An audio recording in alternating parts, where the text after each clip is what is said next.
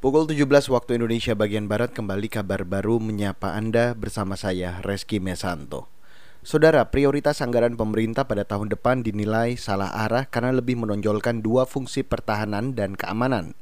Ekonom senior dari Lembaga Kajian Ekonomi Indef Fadil Hasan mengatakan, pada era PBN 2021, anggaran pertahanan dan keamanan jauh lebih tinggi dibanding anggaran penanganan COVID-19 dalam segi kesehatan dan perlindungan sosial. Fungsi pertahanan dalam era PBN 2021 juga menjadi yang terbesar, mencapai 137 triliun rupiah atau naik 16 persen dibanding tahun ini. Anggaran RAPBN 2021 itu mari masih memiliki prioritas yang salah arah. Eh, kenaikan dua fungsi pertahanan dan ketertiban keamanan tersebut belumlah tepat gitu loh. Uh, karena kondisi kita ini uh, masih belum menunjukkan Eh, bahwa COVID itu akan beredar tahun 2021. Gitu. Jadi seharusnya ini anggaran itu lebih banyak dialokasikan uh, untuk uh, penanganan COVID-19 ini dibandingkan dengan fungsi pertahanan dan ketertiban itu.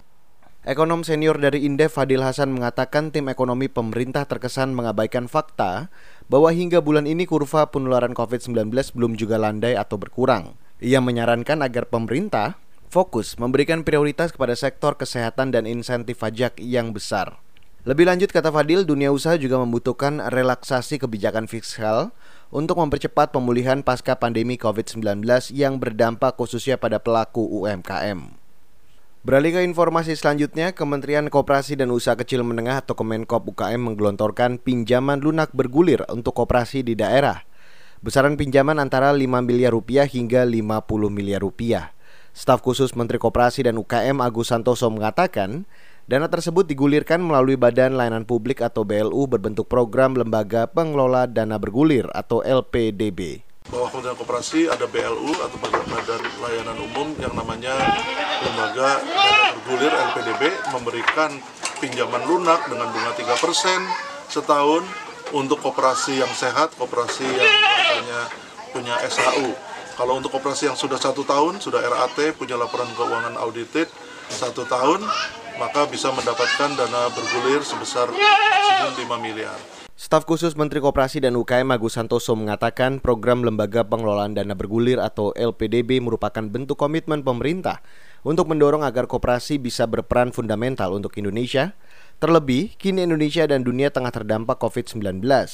Ia juga mendorong agar koperasi-koperasi di Indonesia lebih profesional dalam mengelola lembaganya. Koperasi juga didorong bergerak di bidang produksi.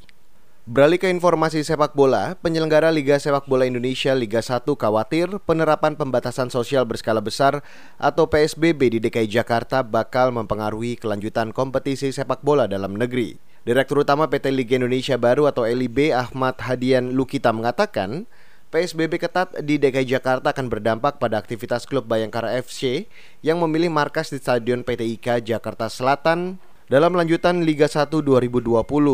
Liga yang kembali dilanjutkan pada 1 Oktober mendatang. Sementara itu pimpinan klub Bayangkara FC Sumarji tak mempersoalkan kebijakan PSBB ketat di DKI Jakarta. Sumarji juga belum bisa memastikan perizinan bagi klubnya untuk bisa menggunakan lapangan di Jakarta sebagai markas mereka pada kompetisi kali ini. Demikian kabar baru KBR saya Reski Mesanto.